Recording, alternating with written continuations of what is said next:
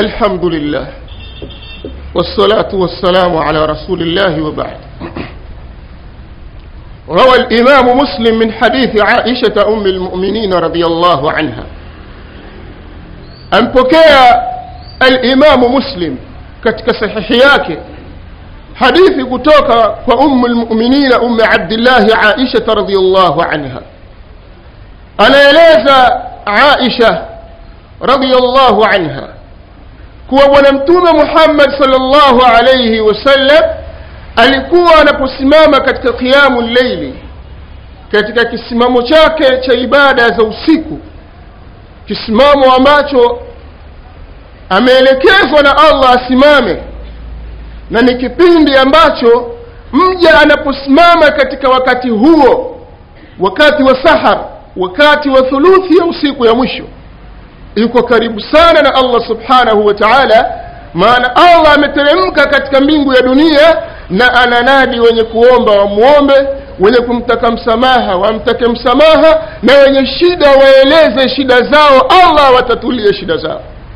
Akawa mtume salllahu alaihi waala alihi wasallam anaposimama katika wakati kama huo anasema maneno haya allahumma rabba jibraila wa mikaila wa israfila fatir alsamawati walard anta waliyi fi dunya walakhira allahumma rabba jibraila ewe allah ambaye ndiye ndiyo rabu wa jibril wa mikail na ndiyo rabbi wa mikail wa israfil na ndiyo rabu wa israfil fatira lsamawati walardi wewe allah ambaye umeumba mbingu na umeiumba ardhi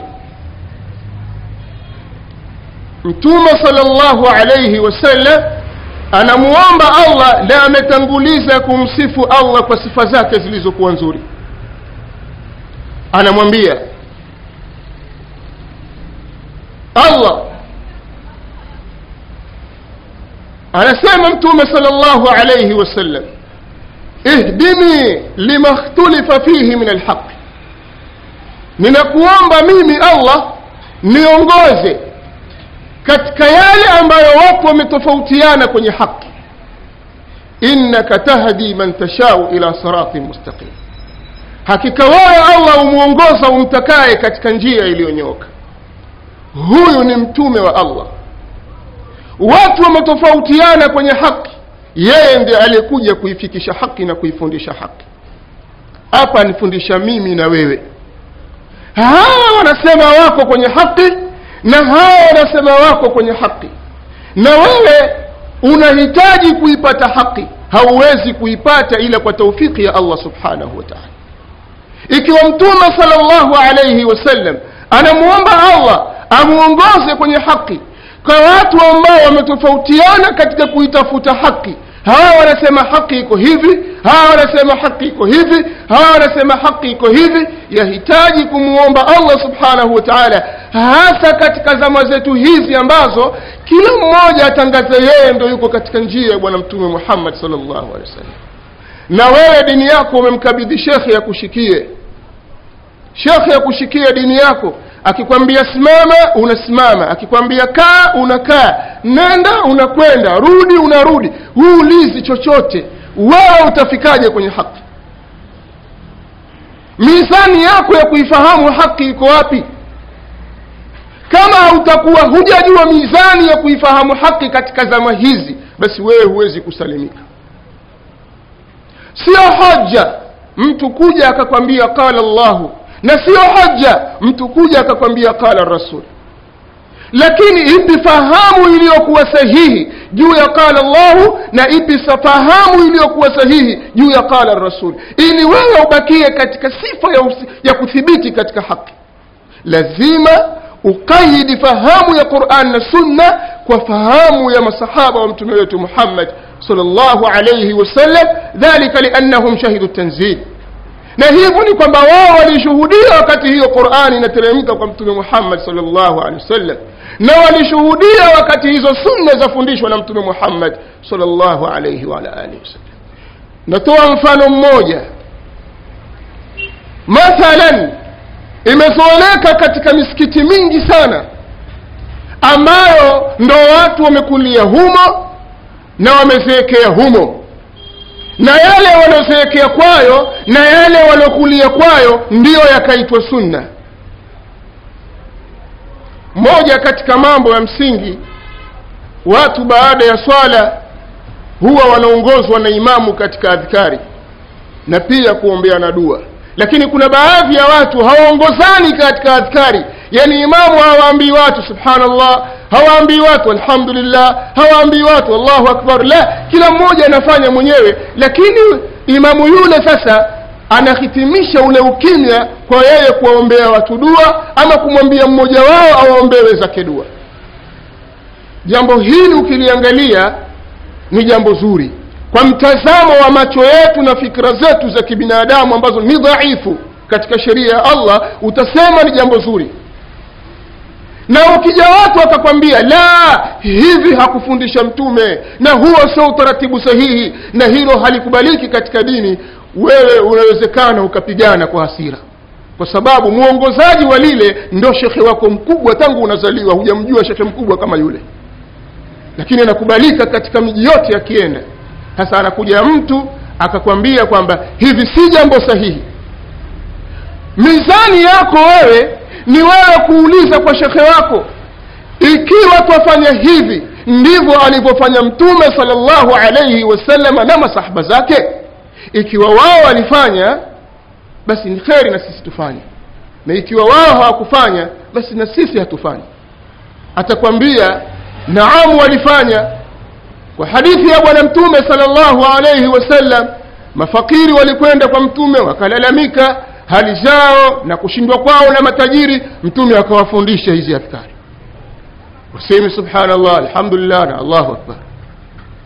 Na dua ni silaha ya muumini na lazima mwislamu aombe dua. Si tatizo kaifia ya kuomba dua ndo hii.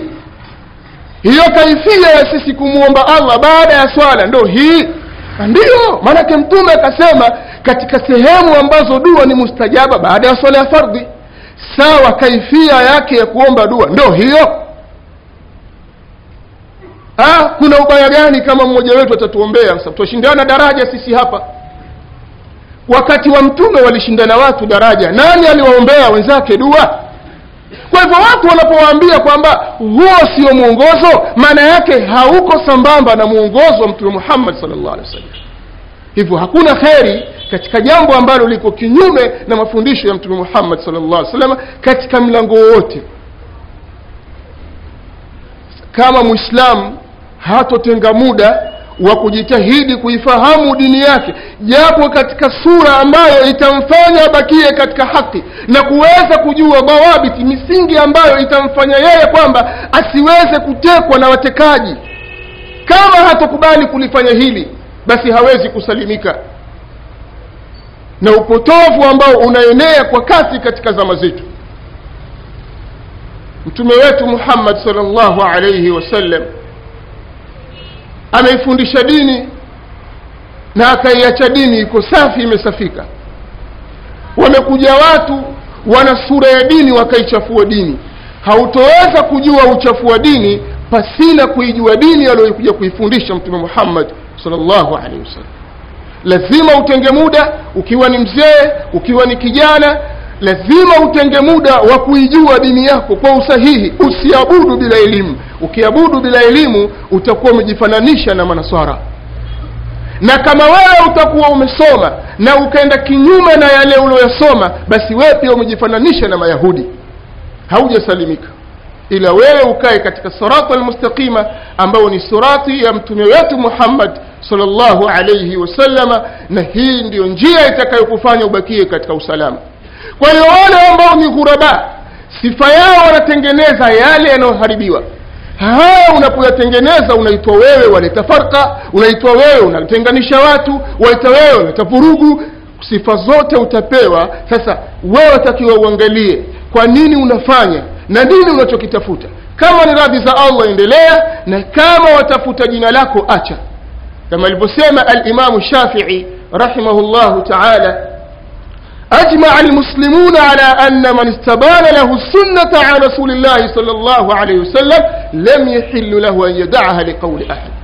ومقبليانا ولا وتوني وكإسلام يقوان با أمباي أنباي أتبينكيوا نمونغوزو ومتم محمد صلى الله عليه وسلم akajua huu ndio mwongozo wa mtume basi sio halali kwa mtu huyo kuuacha mwongozo huo kwa kuambiwa na mtu yoyote. Sasa yawajibika sisi kujitahidi katika dini yetu na tuweze kufahamu ya kwamba mizani ya kuifahamu haki sio kuona watu wengi wamekukubali. Mizani ya kuifahamu haki ni wewe kupatia kitabu cha allah na wewe kupatia sunna ya bwana mtume salllahu alaihi wasallam tena ukafanya katika ufahamu sahihi waliokuwa nao masahaba wa mtume wetu muhammad salllahu alehi wasallam. Na wala wingi wa watu si hujja kama alivyosema mtume sifa ya hawa ghuraba ambao ni watu walioshikamana na uislamu sahihi. Watu wengi wanawapinga na wale wenye kuwaunga mkono na kuwasaidia na kuwapa nguvu na kuwashajiisha katika kusimamia hiyo dini ni wachache. Na sura hiyo ukiangalia katika zama zetu iko wazi iko wazi na inafahamika ni wewe sasa mwislamu ujiongeze bidii yako ujitume katika dini yako na usiwe na kanuni ya kusema tangu zamani wazee wetu fulani na fulani acha fulani na fulani acha wazee wetu acha tumezoea nini? Engelia amefundisha nini mtume muhammad salllahu alaihi wasalama na amekataza nini mtume muhammad salllahu alaihi wasalama kwa sababu dhawabit au kigezo cha wewe kuingia peponi ni wewe kukaa katika taa ya mtume muhammad salllahu alaihi wasallam na kigezo cha wewe kuingia motoni ni wewe kutoka katika taa ya mtume muhammad salllahu alaihi wasallam ربنا تقبل منا إنك أنت السميع العليم وتب علينا إنك أنت التواب الرحيم اللهم يا مقلب القلوب ثبت قلوبنا على دينك وصلى اللهم وسلم وبارك على نبينا محمد وآله وصحبه وسلم